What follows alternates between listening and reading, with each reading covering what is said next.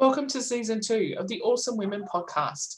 In season one, we took a wide focus on women in all areas of the community construction, automotive, mining, healthcare, farming, hospitality, and many more. Season two will be no different. In fact, we have a fabulous lineup of women, all with amazing stories to share with you. Season two, however, has a small difference as we will also be speaking to awesome men. For many of us, we have had male mentors who have provided a guiding hand throughout our careers. They too have inspiring stories, and we will be sharing them with you. I, Amanda Bulow, Awesome Women in Construction founder, have enjoyed recording these podcasts. It's now over to you to enjoy these at a time that suits you. Thank you for listening to the Awesome Women podcast series.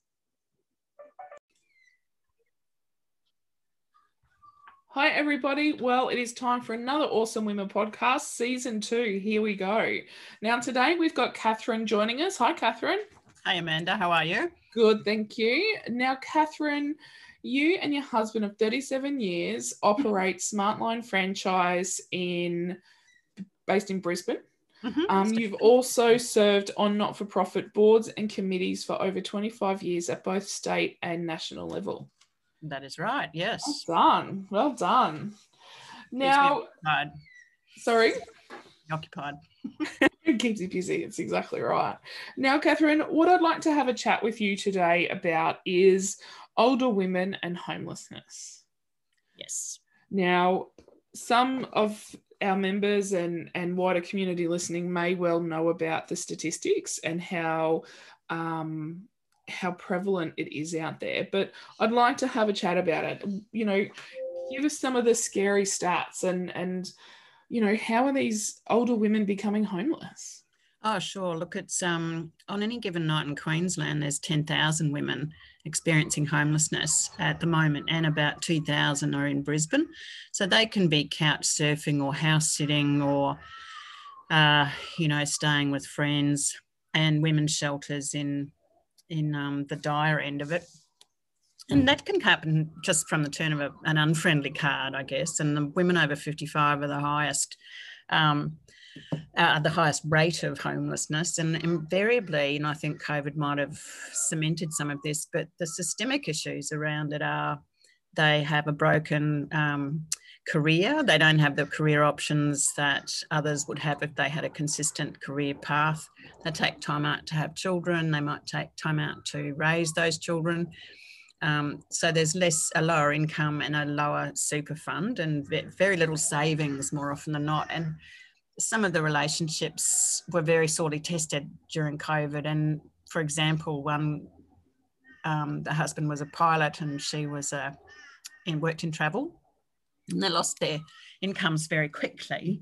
And next minute, the stress on the relationship was too great. It broke down. And so at 50, she's looking at um, can't get work, very hard to get work, and is struggling with the two kids who are about 12 and 14, I think. So it doesn't take much, you know, from being quite secure to being, you know, tertiary homelessness. Yeah. And, yeah. I, think, and I think we get that, get sometimes. that sometimes. Oh yeah, yeah. No, I think a lot of people tend to condemn people who are struggling and and experiencing homelessness as somehow it's their fault. It's just through no fault of their own. These women are finding themselves in this situation. So, what can we do if we suspect somebody that we love, care for, or may just know in the workplace that they may be homeless, or you just have noticed a change of character, maybe? Mm, I was looking up um, the stats this morning uh, before this, and there's Mission Australia has uh, partnered with the Brisbane City Council to support that very cohort. And I think you can just Google it. I can't quite remember what it is, but I just Googled women over 55 and homelessness and it came up. So it was really good to see. And they're, they're often women who've not ever had to access any of these social supports. They really aren't clear about what's available to them. They don't want to expose the shame. I mean, the sadness. One woman was working full time as a nurse, got divorced, over 55 um, still working full time as a nurse, staying with her daughter and a son in law and their two kids, became, you know, we're not good at intergenerational co living in our culture. And she was living under the bridge, the Captain Cook Bridge, and working at the Mater. And she also ended up having cancer. So she was getting the chemotherapy treatment and living under the bridge because she felt such a stigma and shame and ended up saying something to a colleague and they sorted it out immediately you know. Um, but it's the shame i think that that is exacerbating things. Yeah and and being homeless brings its whole other you know a whole other load or, or baggage of issues with it you know. And particularly if you've never been in that situation you don't know what resources are out there. And sometimes buying the basics you know a deodorant and getting your hair cut and you know some of those just buying new clothes can be mm. something that's just not on any list. No. that's exactly right. I mean they forego the luxuries but um, like for example the disability benefit. I know one woman has um, has neurological. They're not so it's not so much motor neuron but but it's a neurological illness she's now on disability support pension, and that's 944 a fortnight, which seems an amount of money that you could sort of manage on, but you can't rent anywhere. I was just going to say your rent is is that money rent in some places. You know, if you're paying four hundred dollars a rent for a house, it's what do you what do you pay the bills on? What do you eat with? What do you yeah. So it's not hard to see, and and that just came out of the blue. She wasn't. She was quite healthy. And had separated from her husband and and thought she was doing fine and then yeah lost a job because of uh, health issues. So it doesn't take much you know it's a combination of a couple of things and your next minute you go well how did this happen? And, and they've hard all their lives yeah. and, and at 55 you don't want to be house sharing. Oh no no and i know some who are and i oh i would find that very difficult. And absolutely she accepts that it's what she has to do and I think I mentioned you to um, her in particular. She, um, when I was couch surfing as a kid, uh, doing years 11 and 12, she would let me stay with her quite often. So I have said, you know, under no circumstances will you be vulnerable um, to that. We would always have a room, and she's now um, moved in with her partner of about three years, and I can even see there's a vulnerability to keeping that relationship. And there's a dynamic there that without that vulnerability to homelessness may not be there. And it's a really, it's just a shame. It's really yeah. sad. Mm. And particularly, like you mentioned, these women have worked hard all their lives, mm. raised their family. At, you know, 55 or older, the last thing you would have ever dreamt of is that you would be homeless and through no fault of their own. Mm-mm. And it's so, I think it challenges their sense of self as well. You know, they have always seen themselves as capable and um, competent and, you know, doing without, but making ends meet and, and, you know, doing the right thing by their kids and, and their family. And then, you know, this is the outcome. It's pretty hideous. But I know some who won't tell their kids that's what's happening because they do not want the shame. Yeah. And we've got to change that stigma. Mm, we've mm. got to shift that, you know, particularly Definitely. when it is through no fault of their own, losing your job, you know, and it doesn't take much. You know, I, I'm not sure who has, you know, a spare 10 or 20 grand just sitting in a bank account for emergencies. You know, I know that we should have it, but this last 12 to 18 months has been one big emergency. Loss exactly. of job, reduction of hours, reduction of salary, you know, the bills keep coming in you know, food keeps going up. There's, you know, that bucket is very dry at the moment.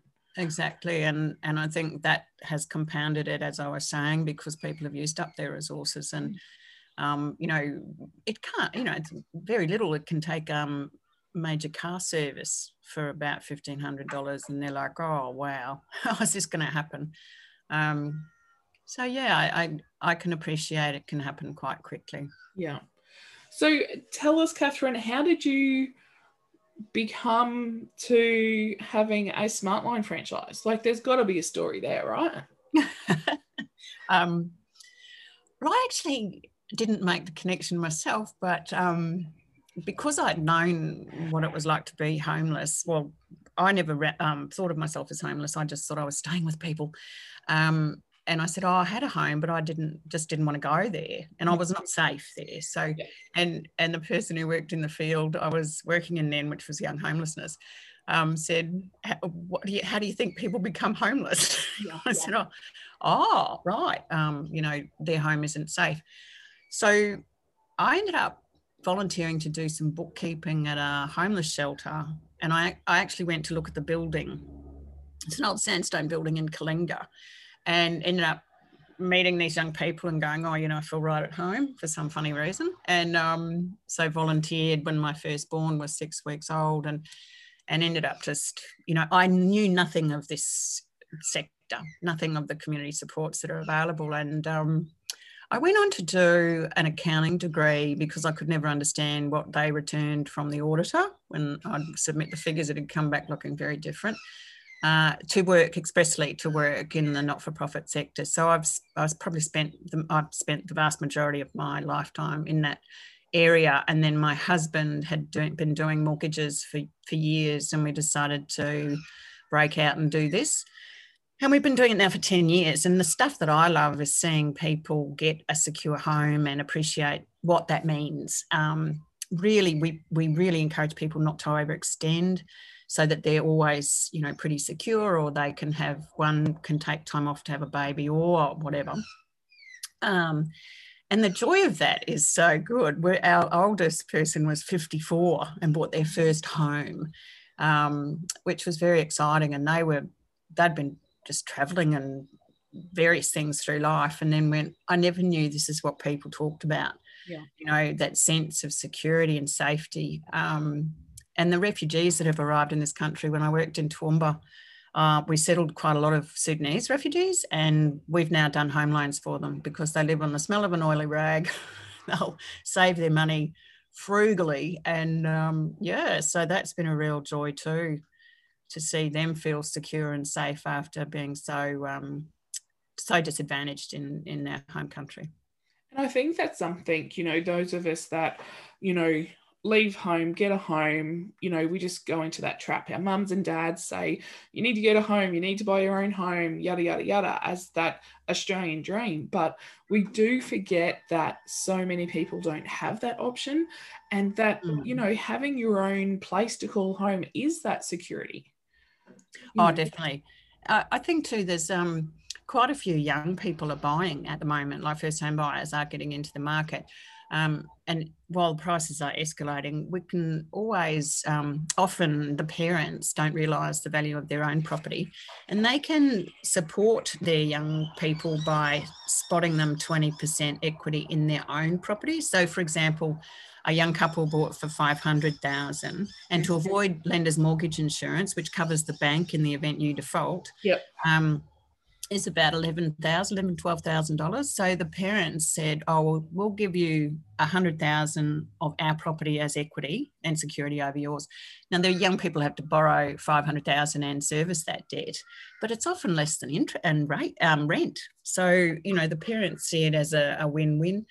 And we set it up so that that that loan's paid down quite quickly. So within three years, usually. Yeah. Um, and in, in recent times, the value of the property has gone up as well. So we've been able to release that um, even quicker. And that helps them avoid trying to save whilst watching houses go up 50, 60, 70,000 and just going, how am I ever going to get there? And it's so, got to be a reassurance for mum and dad as well that their kids are secure, they're stable, they've got a home, and you know, it may not be their first home, but they're in the market, right? You've That's just right. to get in. Yeah, and and it's um, you know, that people oh, well, older people seem to have a sense of oh, and they want everything first, everything new, and they don't. Invariably, they're quite happy yeah, to get yeah. um, you know, something older that they can live in and fix up along the way, and you know, they're sensible they're quite sensible. I mean, you don't want to overextend yourself, and, and they don't.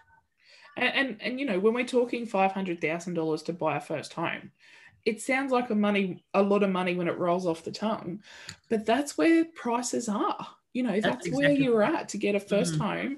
You know, that isn't a renovator's delight. You know, mm it may need a little bit of work, but that's where we are. Oh yes, yes, and I, I think people for well, we certainly forget we paid. Oh, look, I'm, I'm a bit older there. Yeah, um, we paid fifty two thousand for our first home, Yeah.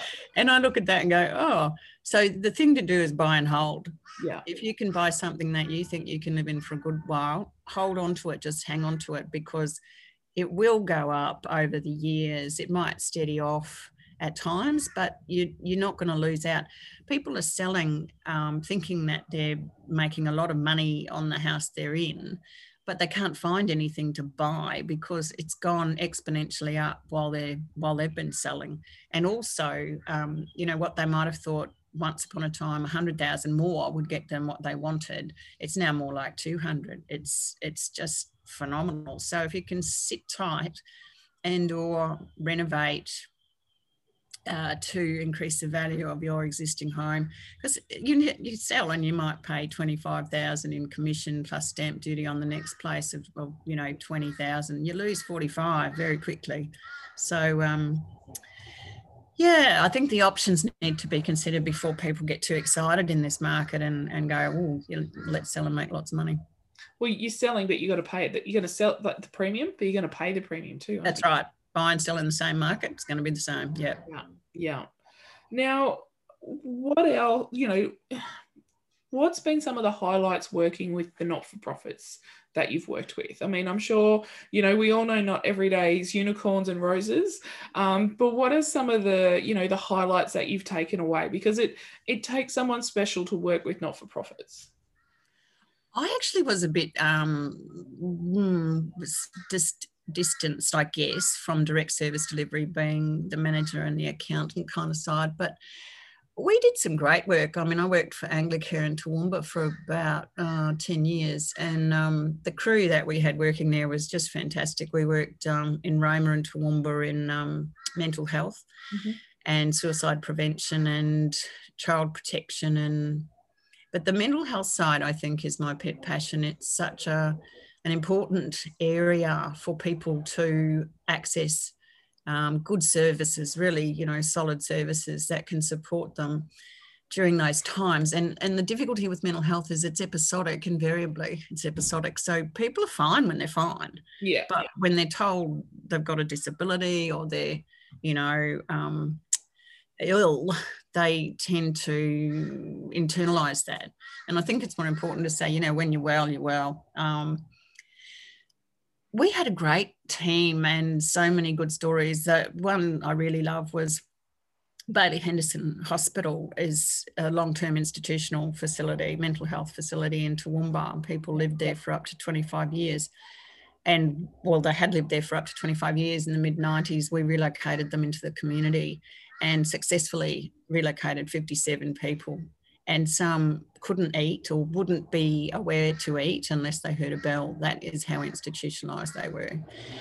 And yet they could go out and live in the community and live successfully. And it was a joy. It was a real joy to see. And look, some of them, how they even ended up in there is beyond me. Um, local communities, like one guy was in Warwick and, and he had some oh, you know, unusual behaviours. So they best thought he'd go into Baillie Henderson. So, what we had as a bit of a mantra was if all of us can just expand our parameters of what is normal. I mean, what is normal? We all go, oh, you know, normal, it's a setting on a washing machine. But we still have our parameters of what we accept our friends or people we know, how we give them boundaries that they need to operate within. And if they go outside, we're like, oh, hang on, what's going on here? And rather than shying away, broaden the parameters or ask, you know, and I agree with people, are you okay is one thing. Mm-hmm. And invariably this culture says, we're fine, we're yeah, fine. Yeah. Um, but it's to say, what color is your day today? Are you feeling um, pink? Are you, how are you doing in terms of um, where you're at, your headspace? You know, I think if you've got a suspicion, ask the question in a palatable way that they know that you are reaching out. You're not just saying something ad lib. Yeah, and and we all need to um, take that on. You know, I know you know there's a you know sometimes you can ring a friend and you i don't know what it is catherine you just get this mm. sense to give them a call so you know or you send them a text message or a voice message or whatever it is and just go hey i've just been thinking about you i hope you're having a cracking day give me a call if you need anything and sometimes the person might call you in a couple of days' time, but that moment when they got your message, there was something going on that they just weren't coping with, or they're thinking, oh my God, how am I going to get through today? And that simple message, that simple the feeling that somebody else cares can be enough, you know. And I think we forget that. Just send a text with the smiley emoji, send a funny GIF, you know, mm-hmm. like whatever it is, just let people know you care and that you're here for them. Oh, I think that's exactly right. And and it's interesting when you say that because you do get a tweak sometimes and you think, oh, that person's popped into my head. I wonder why. And, it, and I know a couple of people, I know quite a few of us go, I was just thinking of you. And they'll go, oh, thank God, because it's a bit grim. Um, and it doesn't have to be anything too dramatic. It's just that reaching out says, we're here um, and you're loved yeah, and. I think everyone's got value. I think that's really an important thing. Everyone has value. Mightn't be a value to me, and I wouldn't, you know, make a great friendship of it. But everyone has mm. has a value as a person. You've been born, you exist, therefore that's valuable. Yeah, that's right. And we also need to, you know, take it on board that we, you know, we need to talk to ourselves like we would a friend, you know, and if somebody does ring up and you you trust them and they say, "How is your day going?" you need to have that confidence and trust to go, "You know what? It's up shit creek. I yeah. don't know what to do with this." And sometimes it's just running it by somebody else and them going, oh, a friend had that situation the other day, or I would do this. And it's just that circuit breaker, Catherine. And it's oh. enough for you to get a perspective from a different side. Oh, exactly. And I, I think you're spot on in that regard. We um our self-talk is another thing that's really important. So I'd like to see should taken out of the vocab completely. It just it shouldn't be in the dictionary. Um, you know, I like to think if we should have and we could have, we would have but when we go i should have done this and i should have done that you know it's it's berating ourselves for something that hasn't happened and probably couldn't or we would have done it if we'd seen it if and i think as parents um, particularly young mums look if we had our physical emotional and mental faculties in in 100% every day we would do exactly what we would like to be able to do yeah. every day but like nobody does nobody no. has all of that on in peaky condition every day so you know give ourselves a break if we don't actually function tippy top um, and in, it's usually in hindsight and hindsight's a hideous thing because you know it's only in hindsight that we realize things could have been done differently and that's you know a bit like the should hmm. you know it can't change. So um, yeah, give ourselves a break. I think. Yeah, and and for me, the word "just" needs to come out of the vocabulary as well with your "should." So uh, I'm not just anything, or you know, you're not just the receptionist. You're so much more than that, and that's, right. that's another word that irks me. Yeah, mm. I'm um, now president of Meals on Wheels at our local Stafford, and and some of the volunteers say, "Oh, I'm just a volunteer," and I say, "There's no adjective just is not an adjective for volunteering. And, and I said, I'm a volunteer too, you know, like we're all volunteering and giving our support and time. So it's not a, um, a just. No doesn't fit. Mm. No, not at all. Well, it has been fantastic to have a chat with you, Catherine. Now, if anybody's got any um, questions about um, taking out a mortgage or getting a home loan or all those sorts of things, we'll um, share your website and details on the um, podcast when it goes live. Um, yeah. So, but in the meantime, thank you very much for the time and your conversation. It is interesting to have a chat about um, our older women and the homeless um, epidemic. Maybe we could throw that word in there as well because it isn't going to go away. And unless we do something about it to recognize it and to make our older population feel valued, um, mm. we've got a long way to go. I agree, but you're spot on. Yep. Fantastic. Thanks, Catherine, and everybody listening. Have a great day. Bye.